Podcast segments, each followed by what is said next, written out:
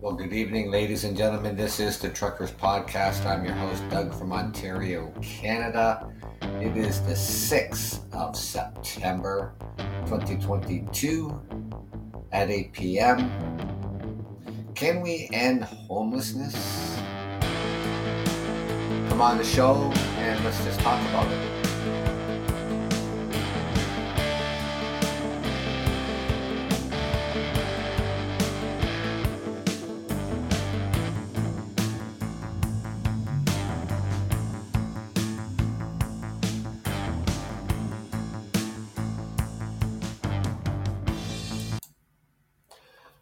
Well, good evening, ladies and gentlemen, and thank you for joining me this evening, Tuesday, the sixth of September.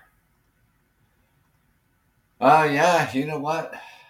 All schools all across the country will be back in class tomorrow. Some schools um, um, started today. Um, Catholic schools, French immersion schools, public schools in Ontario start tomorrow. So kids should be really happy about getting back to class. So thank you for joining me. I'm your host, Doug, from Ontario, Canada.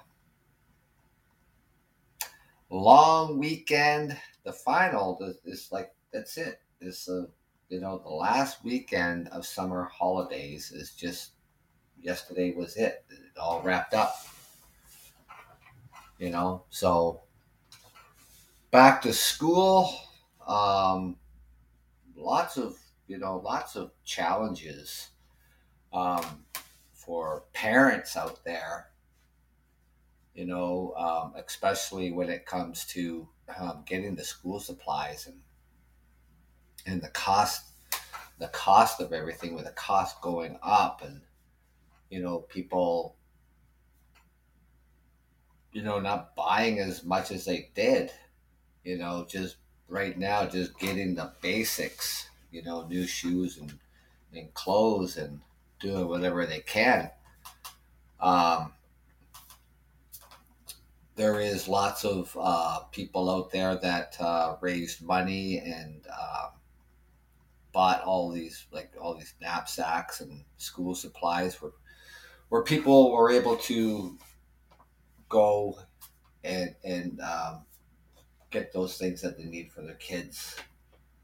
You know, making it, you know, it's hard to make ends meet um, for a lot of for a lot of families out there. Um, I also want to make a a, a correction um, from yesterday's podcast. Um, I talked about this horrific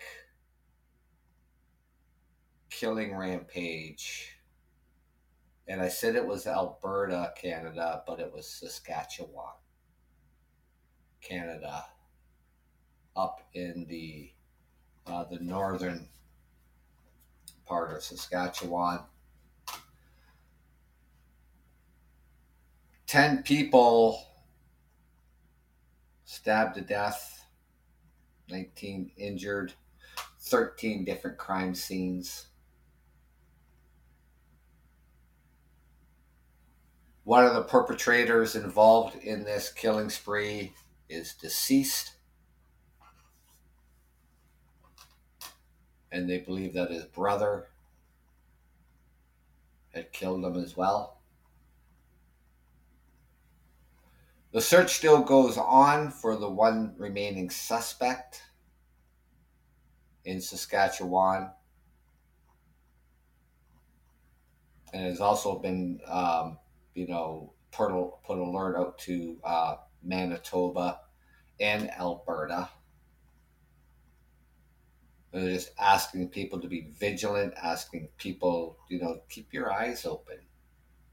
If you, you spot this individual, or you know his whereabouts, you call the police.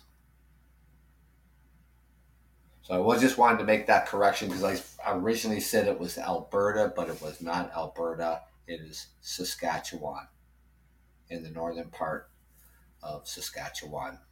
And my heartfelt condolences goes out to the families.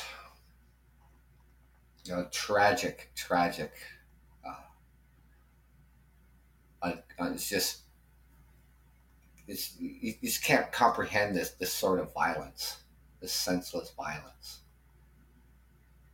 You know, so anyways, I want to make that correction. So yeah, you know, with people, like, you know, kids going back to school, and how tough it is for parents out there um, to get the necessities that their kids to go back to school. And we're hoping it's going to be a full school year is what we're hoping for. You know, we, you know, coming into the fall, we come into the cold and flu season. On top of that, we still have COVID. Here across Canada, you know, we're dealing with a health uh, healthcare crisis.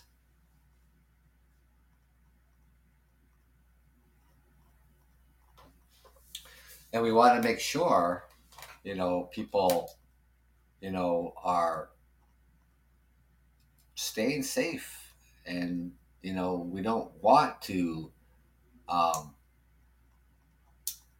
at any point in this school year, we don't want to have to close schools. We don't want a setback. We don't want any of that. Now, yesterday, too, as you know, it was, you know, touching base on um, homelessness um, in Canada.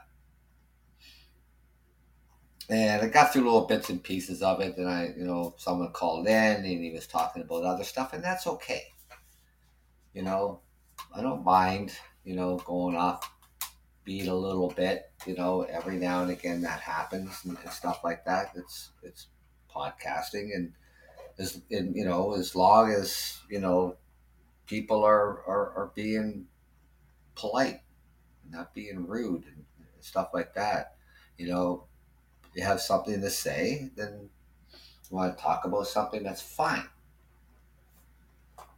So, of course, you know, I, I like, you know, so on top of, um, you know, the cold and flu season coming up, the uh, the healthcare crisis, we also have a homelessness crisis in Canada.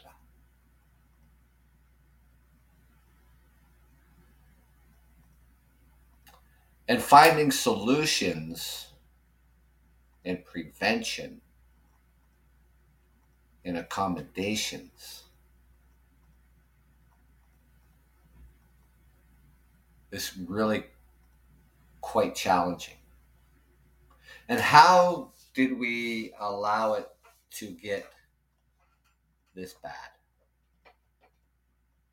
You know, I was watching, you know, the news just, you know, like last week, and, you know, talking about particularly uh, Vancouver, British Columbia on the West Coast, the Lower East Side, which is just prominent with um, drug addiction, um, homelessness.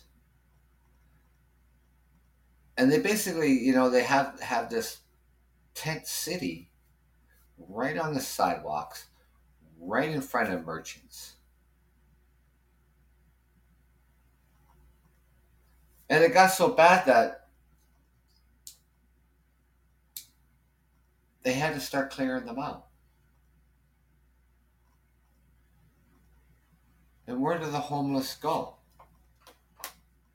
They have nowhere to go. But it became a real safety concern for them.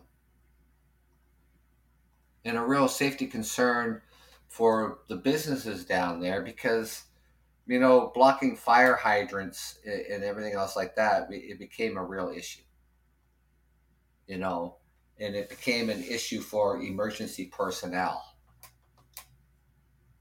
You know, it was, it was just, it, it kind of reminds me, you know, um, being a trucker and, uh, this is going back a few years, and, and we were in Los Angeles, and we actually did drive by what, what they refer to as Skid Row.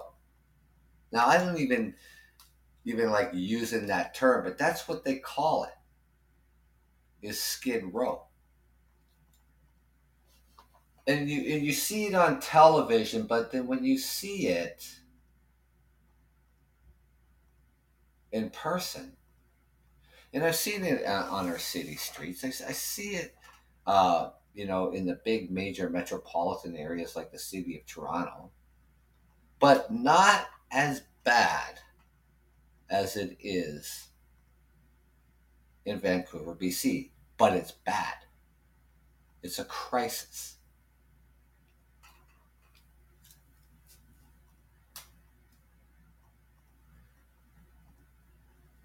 We can end homeless in Canada if we want to.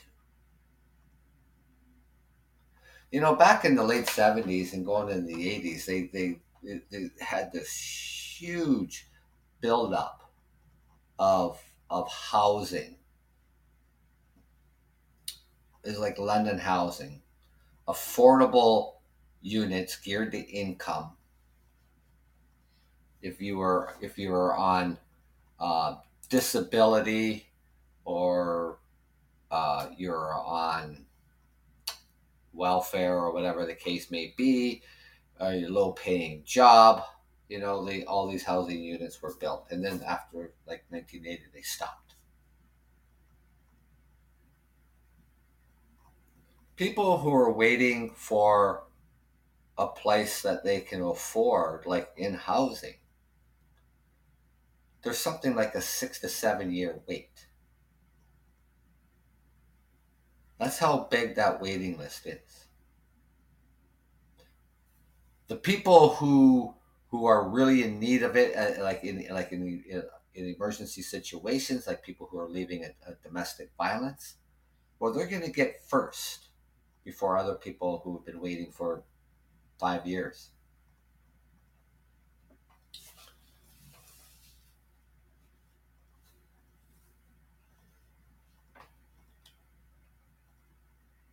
Housing solves homelessness.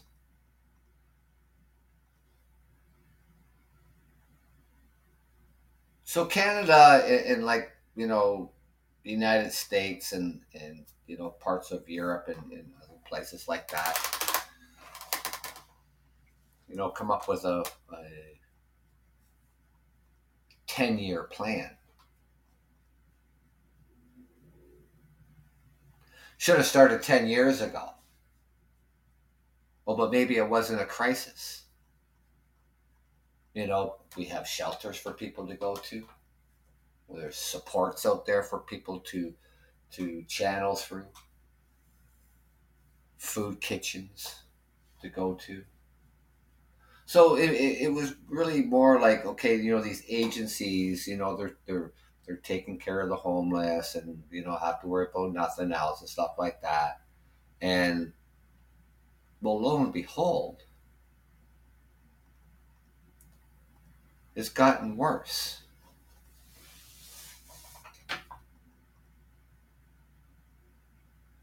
It's, it, it's so bad that they're calling it a crisis. It's a simple answer to a complex problem. Housing solves homelessness. And all the questions still remain. How do we get someone into housing? And what kind of supports are needed? Everybody's situation is different. And how do we engage newly housed people in a meaningful activities? What issues do people from Pacific populations face?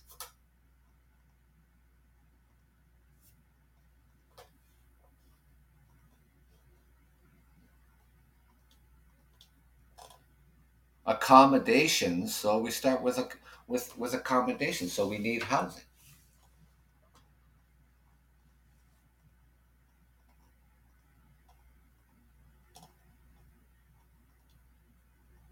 The appropriate accommodations and supports can help stabilize individuals and families to get them out of shelters and off the streets.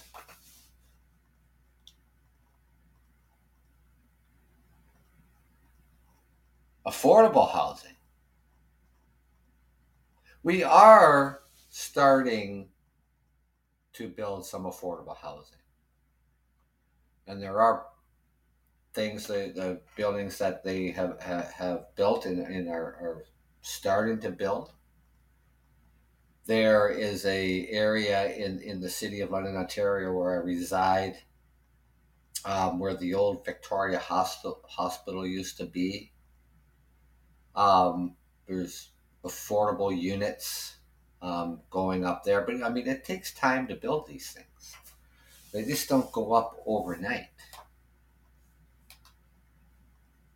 And it's not just affordable housing, it's transitional housing and permanent supportive housing.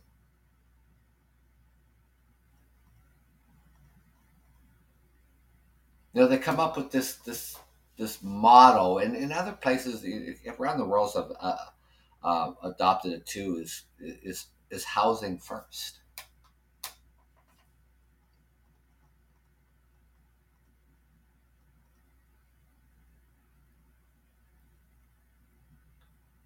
Now, I mean, people out there, you know, they have their own ideas of why, you know, people may be homeless.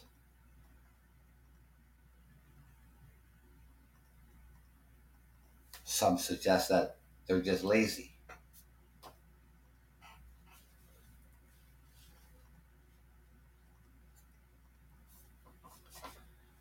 They chose to be homeless.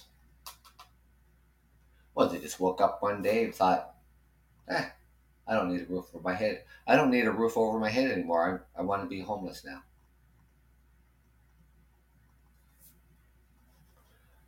They don't want a job.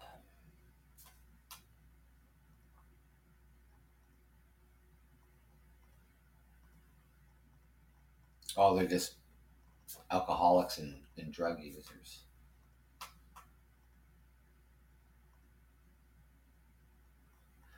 People point their fingers wherever you want to put your fingers.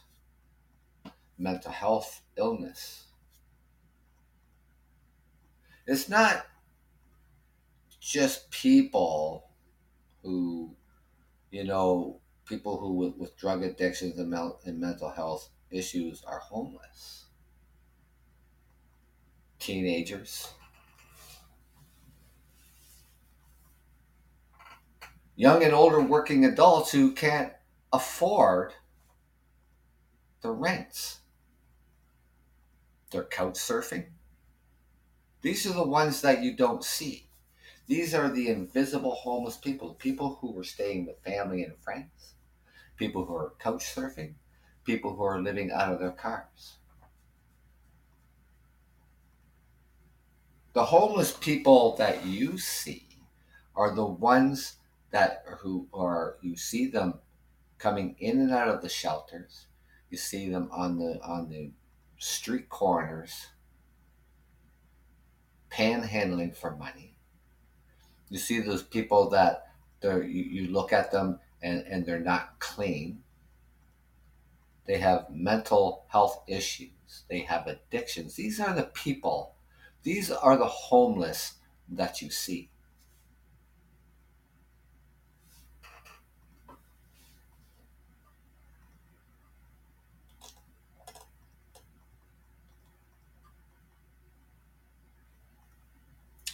You know, a great deal of response to homelessness has, has focused on emergency services. It's important that we also focus on both prevention and accommodation supports.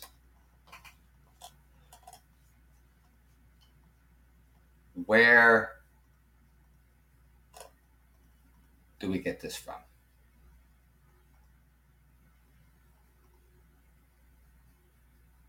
They take this housing first approach.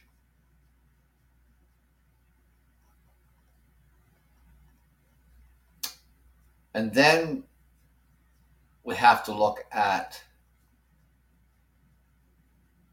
what kind of supports do they need?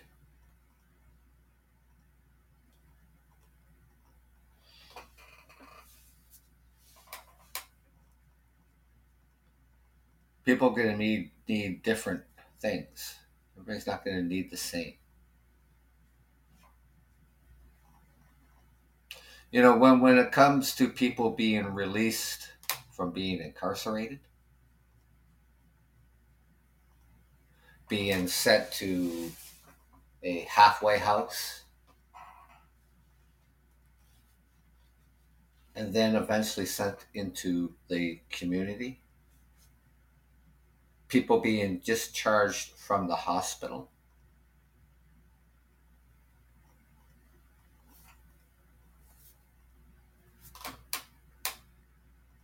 and our veterans as well. I mean, people tend to forget about those individuals who served in our military. Post-traumatic stress disorder.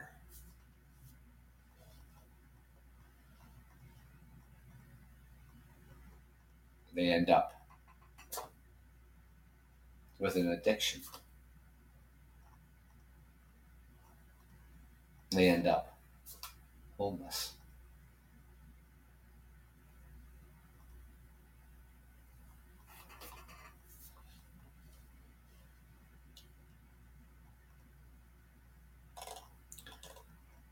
Now,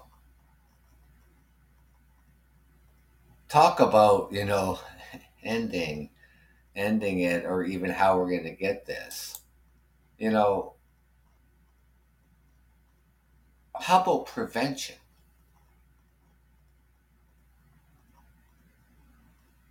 Shouldn't prevention be the first model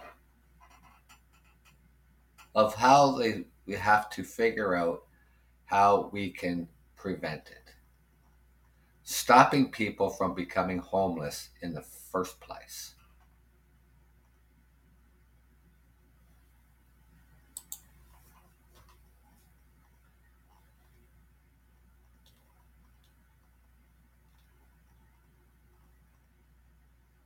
You know, mass homelessness emerged in the mid-eighties.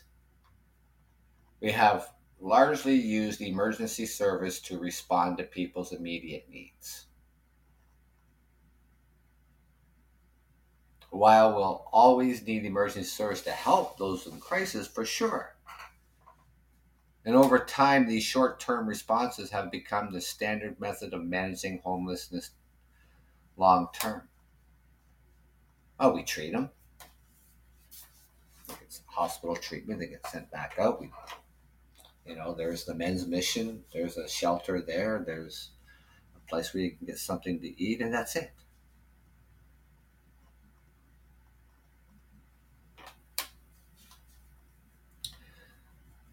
In the last decade here in Canada, policies and practices have begun to shift from managing homelessness to finding solutions, in particular the expansion of housing first approach across the country. This is the housing first model. And the supports for people experiencing chronic homelessness with no housing readiness requirements.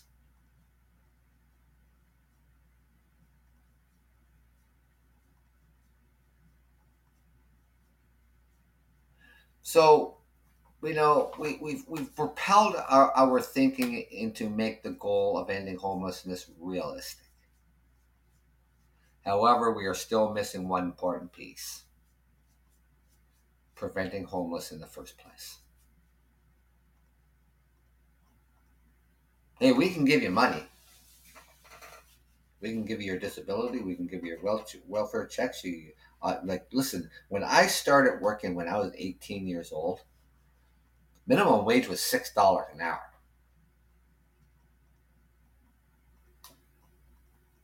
Today's minimum wage is sixteen seventy-five an hour, but the inflation makes that look like it's eight dollars an hour.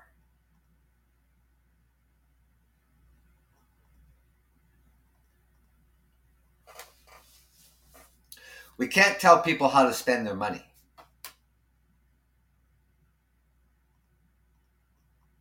If you spend your money on alcohol and cigarettes and drugs,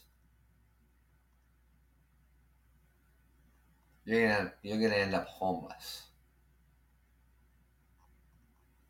Because you're not paying your rent.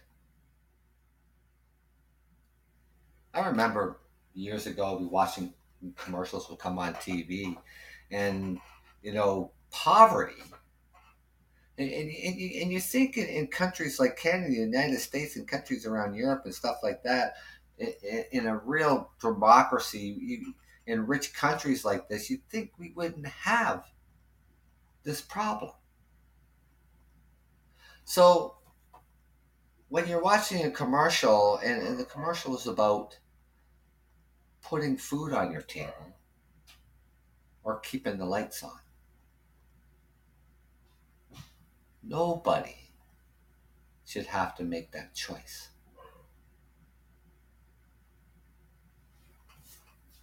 Putting food on your table or, or, or paying your rent. Nobody should have to make that choice.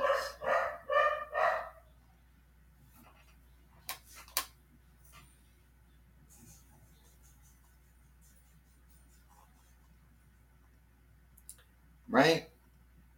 So this propellive thinking to make the goal of ending homelessness a realistic, like I said, we are missing that one thing, or how to prevent it in the first place.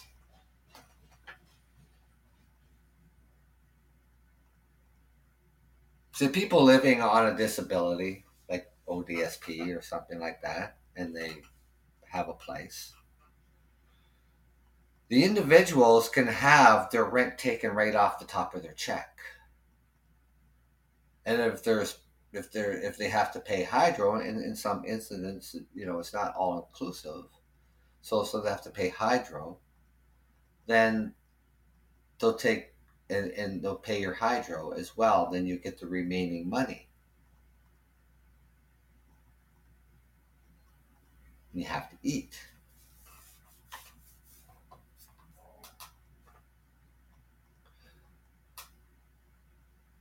Same with people living on welfare. I remember it, ha- it has to be now. It's got to be at least ten years.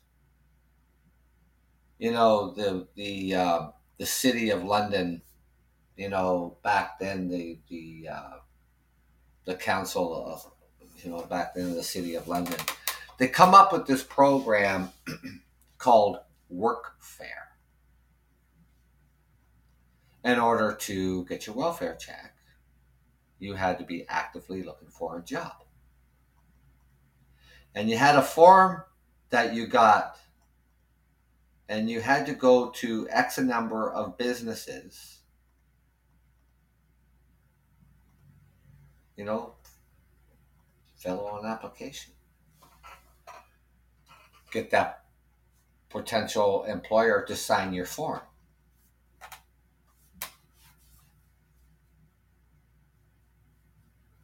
It never worked.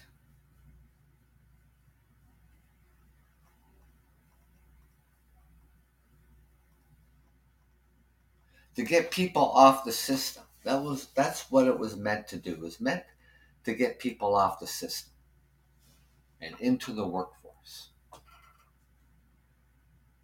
It failed miserably.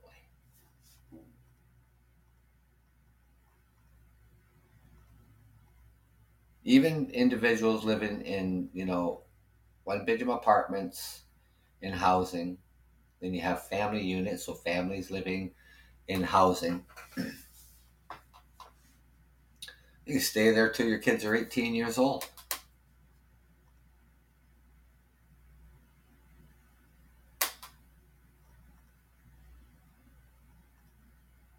They never really did anything about anybody who... You know, if you didn't fill out those forms and stuff like that, you never got cut off.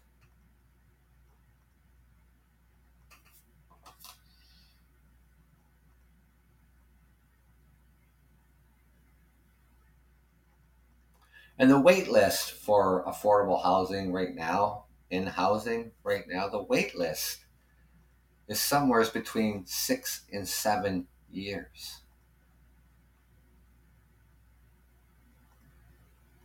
For someone to be able to get geared to income housing, six to seven year wait time.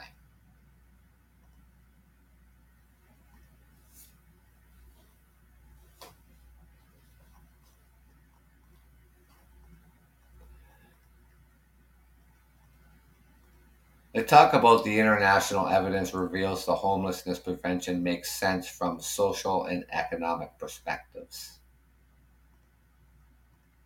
Australia, Wales, England, United States, Canada. Evaluations and prevention in, in, in uh, incentives in Germany, England.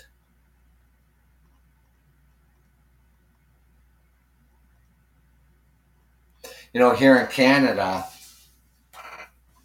the research on the importance of discharge planning from correctional facilities, hospitals and shelters.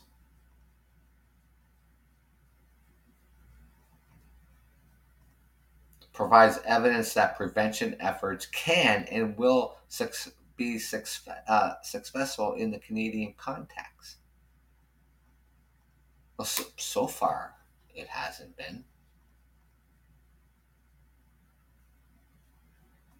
Being discharged from a correctional facility, you know, we hope you learned your lesson. You don't want to go back to jail. It's hard to find a place to live. You're an ex-con or a convict. You have a criminal record. How are you going to get a job?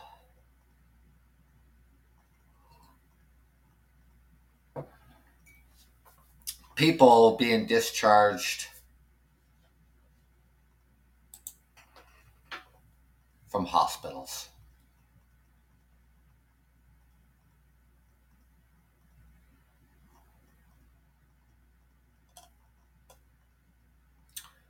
And, you know, for the purpose of this study was to identify and effective policies, practices, and resource requirements for discharging homeless or at-risk clients and patients from mental health facilities and the relationship between these facilities and the partnership communities in the service agencies.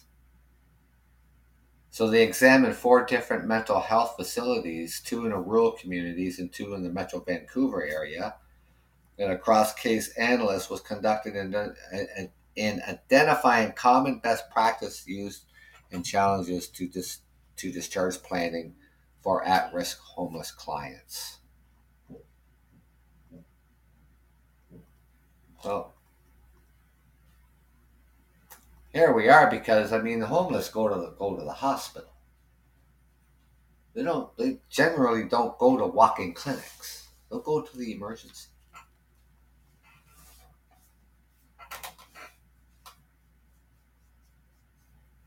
And after they've been looked at for however long it takes,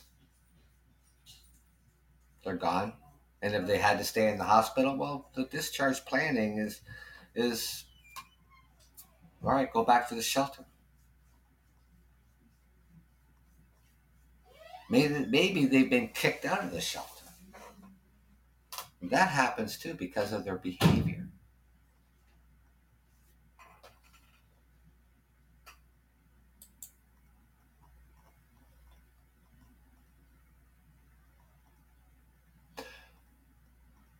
twenty fifteen, twenty sixteen, I took a community service program at Trios College. I was looking for a change of venue. Didn't want to drive truck anymore.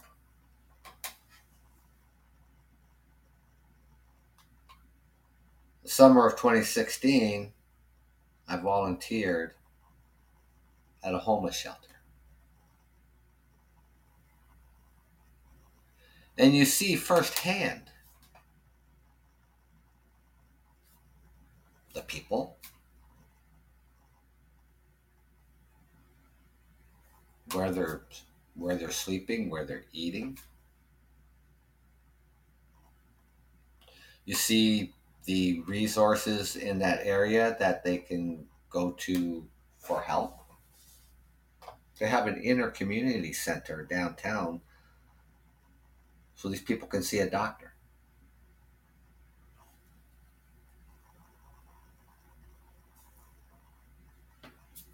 Sounds great, right? Oh, they have a place to sleep. They have something to eat.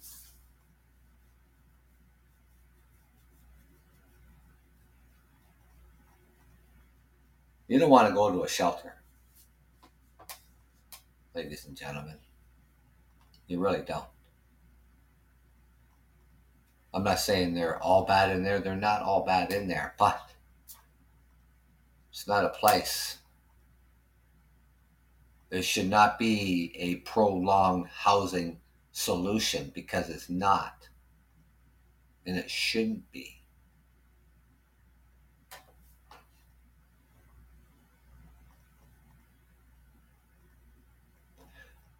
You know, it, it's not, you know, it's, it's like I said, it's, you know, the youth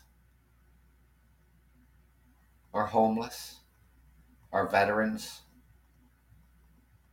and including whole families.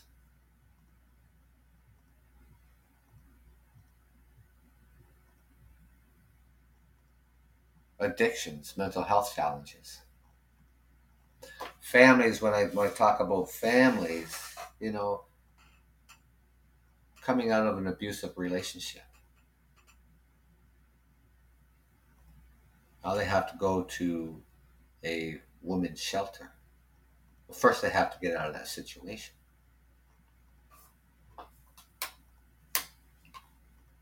Now remember, in abusive relationships, they don't have anything. They've left with whatever they can and what's on their backs. No access to money.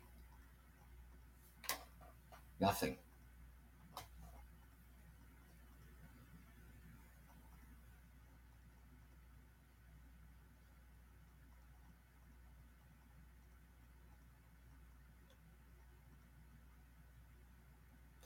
You know, adapting the public health model. You know, homeless, homelessness uh, prevention adapts the public health model of prevention, which has been used since the nineteen forties to reduce the risk and harms associated with illnesses. Illnesses. The public health model provides a wide range of preventions and interventions that should take place simultaneously. We've been adopting this public health model since nineteen forties. How's that working out?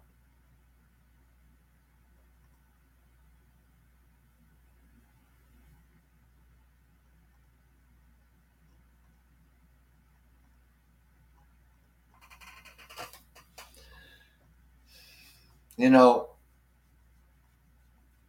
primary prevention is that structural level initiatives that apply to everyone. In order to reduce the risk of homelessness and build protective factors from a health perspective, primary preventions include immunization programs or anti-smoking campaigns. The framework breaks down primary prevention further to describe an array of strategies that impact the population at large.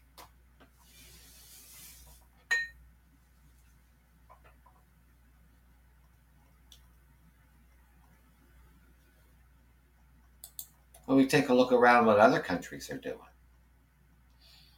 how how are they dealing with this?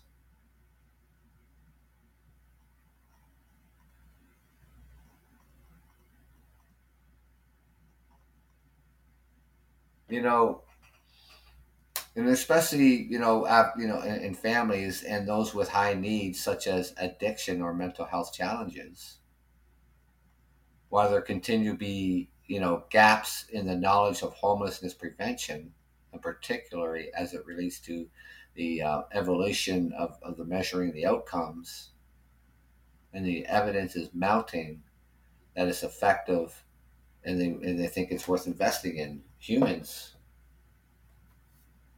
people, obviously, I mean, it's worth investing. It's costing the taxpayers something like nine billion dollars annually. Is what homelessness is costing.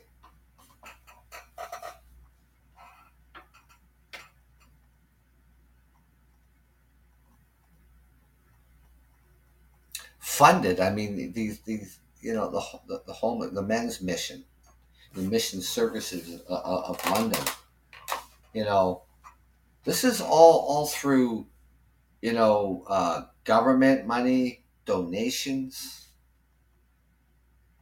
And, and it also include that that also uh, Mission Services of London, which also include, includes um, the, the Roth Home, which is also is is a women's shelter, and which is also a family shelter.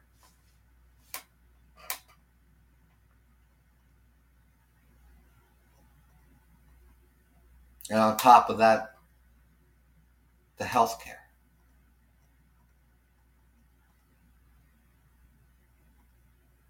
Of, of of what they need is is is costing a lot of money. This homeless crisis that we're in,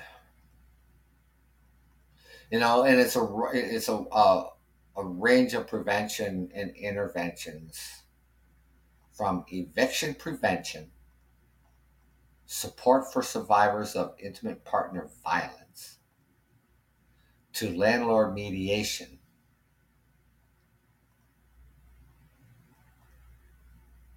is what we need. Over the course of this pandemic, people who worked in non-essential businesses, the government shuttered those those doors.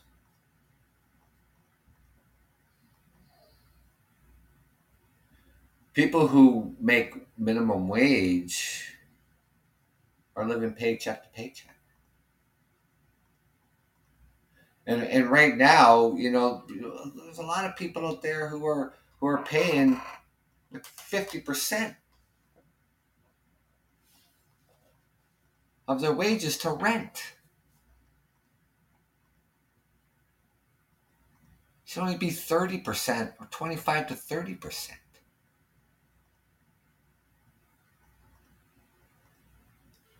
So over the course of this pandemic, when you lose your job and you're, you're living paycheck to paycheck,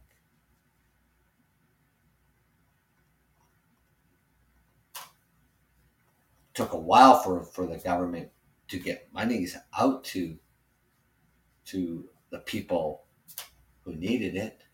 But in the meantime, you still have bills to pay, still have rent to pay.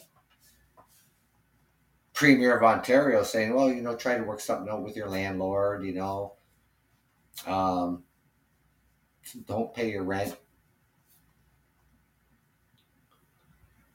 People got so far behind. I mean, what do you, what do you expect the landlord to do? Couldn't go to the tribunal, to the rental tribunal. And then, then when things start to get processed, you know, for people who are now the landlords are taking them to the rental tribunal to get an eviction. You couldn't attend in person. You had to do it online. Not everybody had a smartphone, everybody had a laptop, and everybody had a computer. So how how how were you supposed to attend this rental tribunal? And not only that, you had nobody to represent you.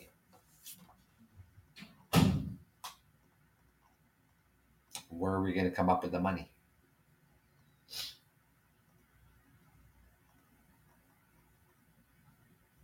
You know, people maybe paid a portion of their rent.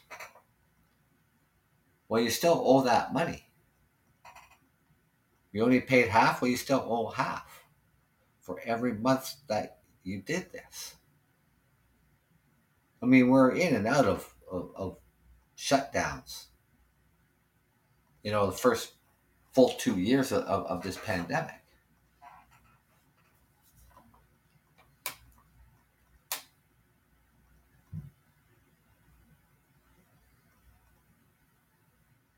I was driving home today, and you see this. I know you see this. People who stand in the median holding a sign. Homeless and hungry. Please help. She was a young lady.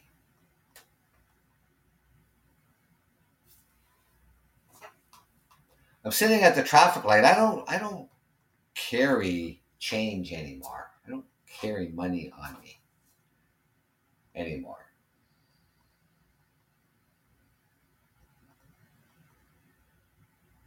And I'm sitting at this light and, you know, I'm thinking to myself,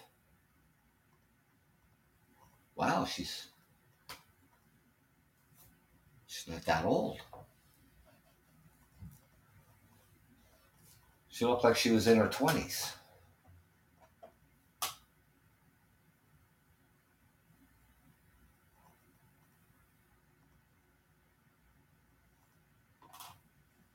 And you probably see this where you live too. I'm pretty sure you do.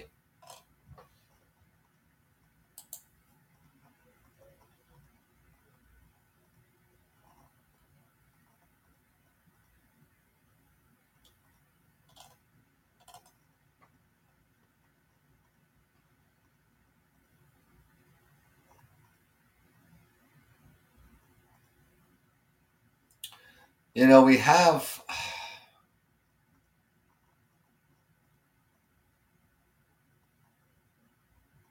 I believe that we do have the means.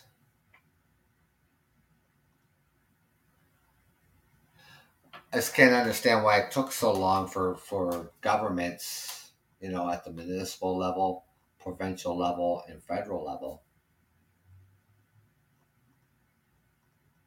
to realize that we're in a real crisis.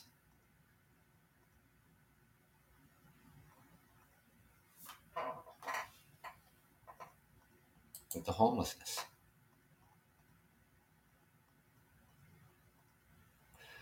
You know, they look at the priority populations.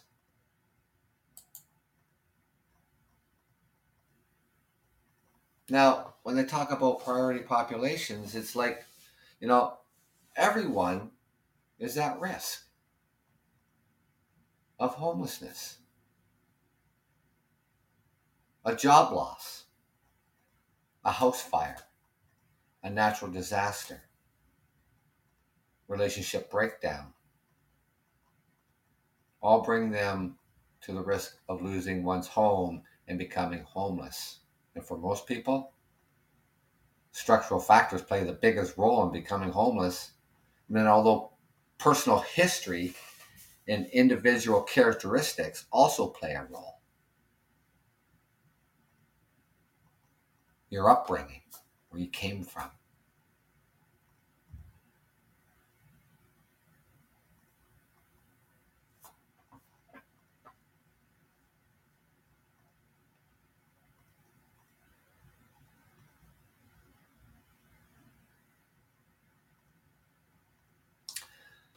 You know, growing up, gaps between the rich and the poor, the lack of affordable housing, low social assistance, and other income supports. I mean, social assistance wasn't meant to be a permanent thing. It was to help you to get on your feet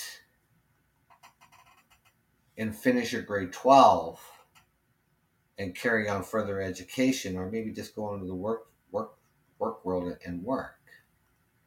These are supposed to be temporary things. These are permanent things. for social assistance. I'm talking welfare. Disability is another one. Dis- disability is for people who, who need to ha- who need to be on disability. They can't work. Physically and mentally challenged that they can't work.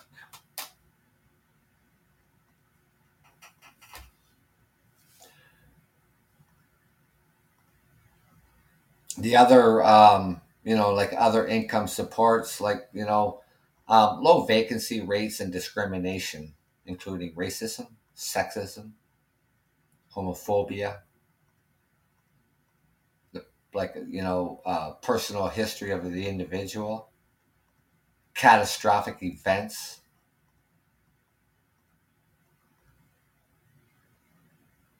physical and mental health issues, substance abuse by oneself or family members, a history of physical, sexual, or emotional abuse. We see these young kids, teenagers, who are homeless, and they're running away from something.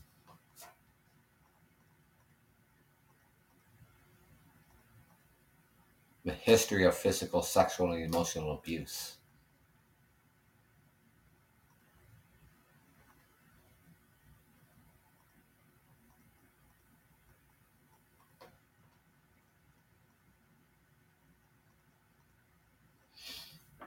You know, the working poor and single-parent families with children often live in substandard or overcrowded housing. They're unaffordable, a decent place to live in addition to paying other bills, including food and health care, clothing and transportation. And often this group is part of the hidden homeless population. Approximately fifty thousand people are considered to be hidden homeless on any, on any given night in Canada. fifty thousand people considered to be the hidden homeless on any given night in Canada. These are the ones you don't see. These are the ones you're couch surfing. These are the ones you're staying with friends and family, other family members.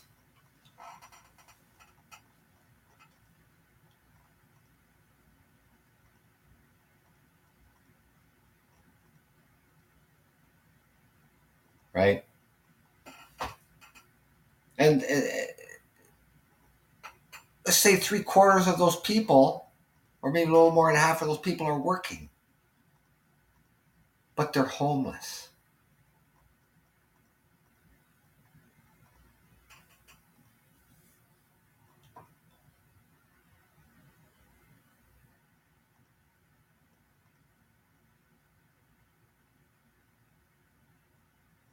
Now, you know, there are many pathways, you know, into and out of homelessness. It is often said that the only commonality amongst people experience homelessness is that they lack access to safe, secure, and affordable housing. And a valid demographic data is a key factor in developing suitable and relevant programs.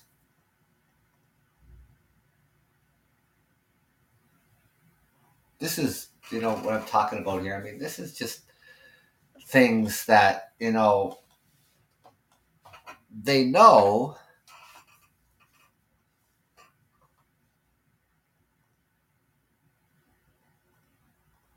but we have to have the resources. We have to have the services. And we have to have the people to run those services.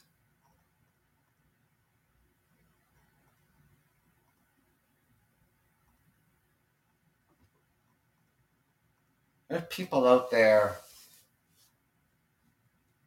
who need the basics, one-on-one life skills. all over again, to be taught those one oh one life skills.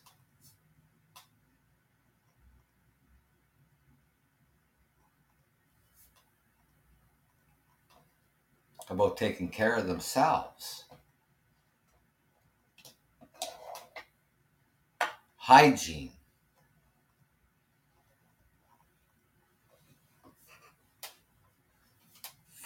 Being able to go to the grocery store and understand how much things cost and how much money you have.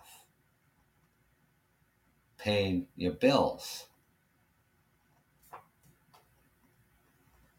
People who are on disabilities or other means of social assistance, there's no money at the end of the day. There's no money at the end of the month. And sometimes it doesn't even last the entire month. In a lot of cases, it does not. They have to resort to the food banks, their churches.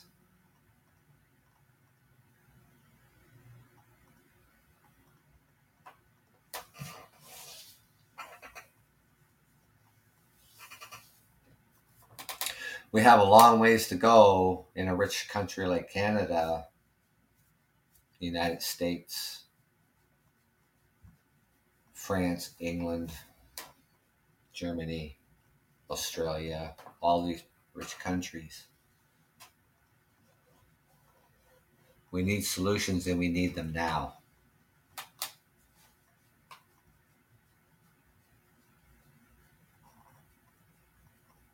I know they're trying to, I know, you know, I mean, they're working on this, obviously, you know, um, the, like I said, you know, with the hidden, the hidden, the uh, hidden homelessness, approximately fifty thousand on any given night here in Canada are the hidden homelessness. The Indigenous people as well.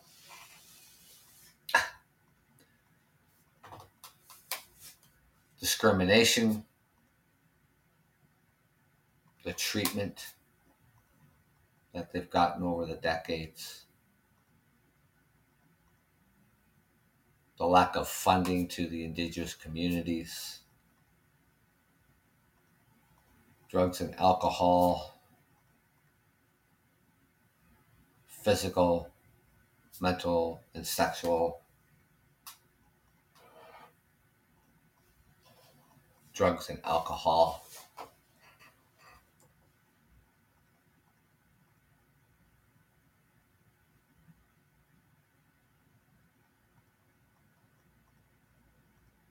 I'm sure you heard me talking about the residential schools here in Canada. That was in the mid eighteen hundreds when Sir A. Macdonald was the first Prime Minister of Canada.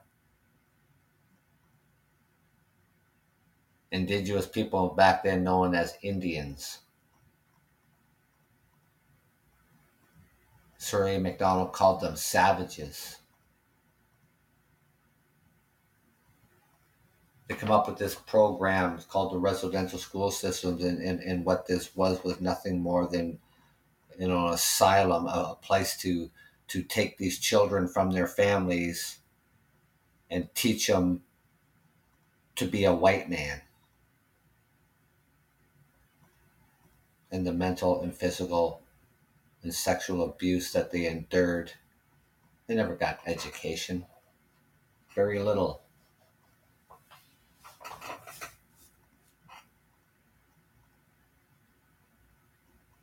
They weren't asked to go to residential schools. They were taken.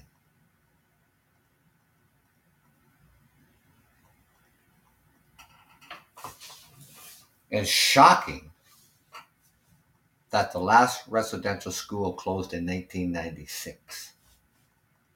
From the mid eighteen hundreds to the last residential school closing in nineteen ninety-six, run by the Catholic Church, run by the Presbyterian Church, the United Church, and other Christian organizations, and the government.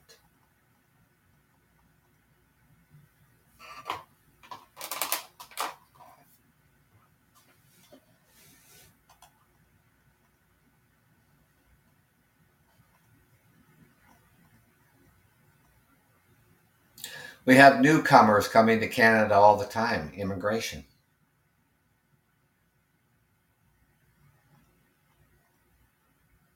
And we're taking a lot of people in, in, in from um, the Ukraine.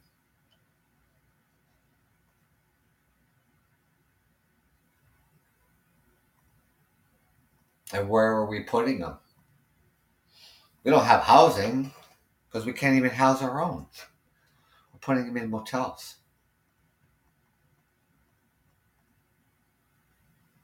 Giving, giving them the basic supports.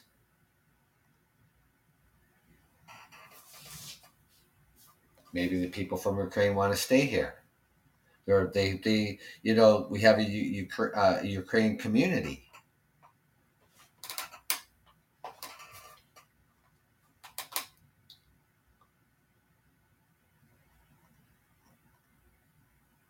People coming to North America looking for a better life.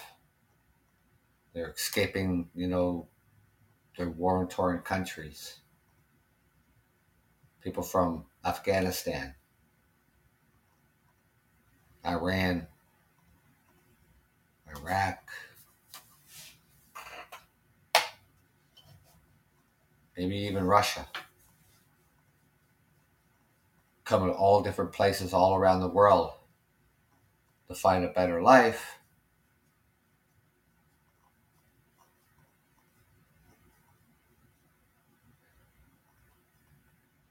And yet, we have a homeless crisis in this country. I understand people need help. I do. I get that. If we can't help ourselves, how can we help others?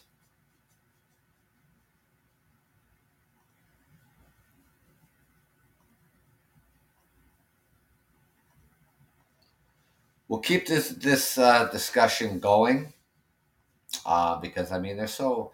There's so much when it comes, you know, to, we're talking about the priority populations, you know, from families with children, the hidden homelessness, the indigenous peoples, the L G B T Q, newcomers, people with disabilities, racialized communities. The list goes on. But I want to thank you for joining me tonight here on the Tuesday, September sixth. All the uh, kids are returning back to school tomorrow, so that means the entire country of Canada, all, all kids back in the classroom. So be safe out there, ladies and gentlemen. Kids are excited to get back to class and see their friends. You know, there'll be, you know, bus to school. Pay attention for the school buses and their red flashing lights and their control arms out. That means you must stop. Slow down in the school zones. Watch out for kids walking to school, kids riding their bikes to school. Just be careful.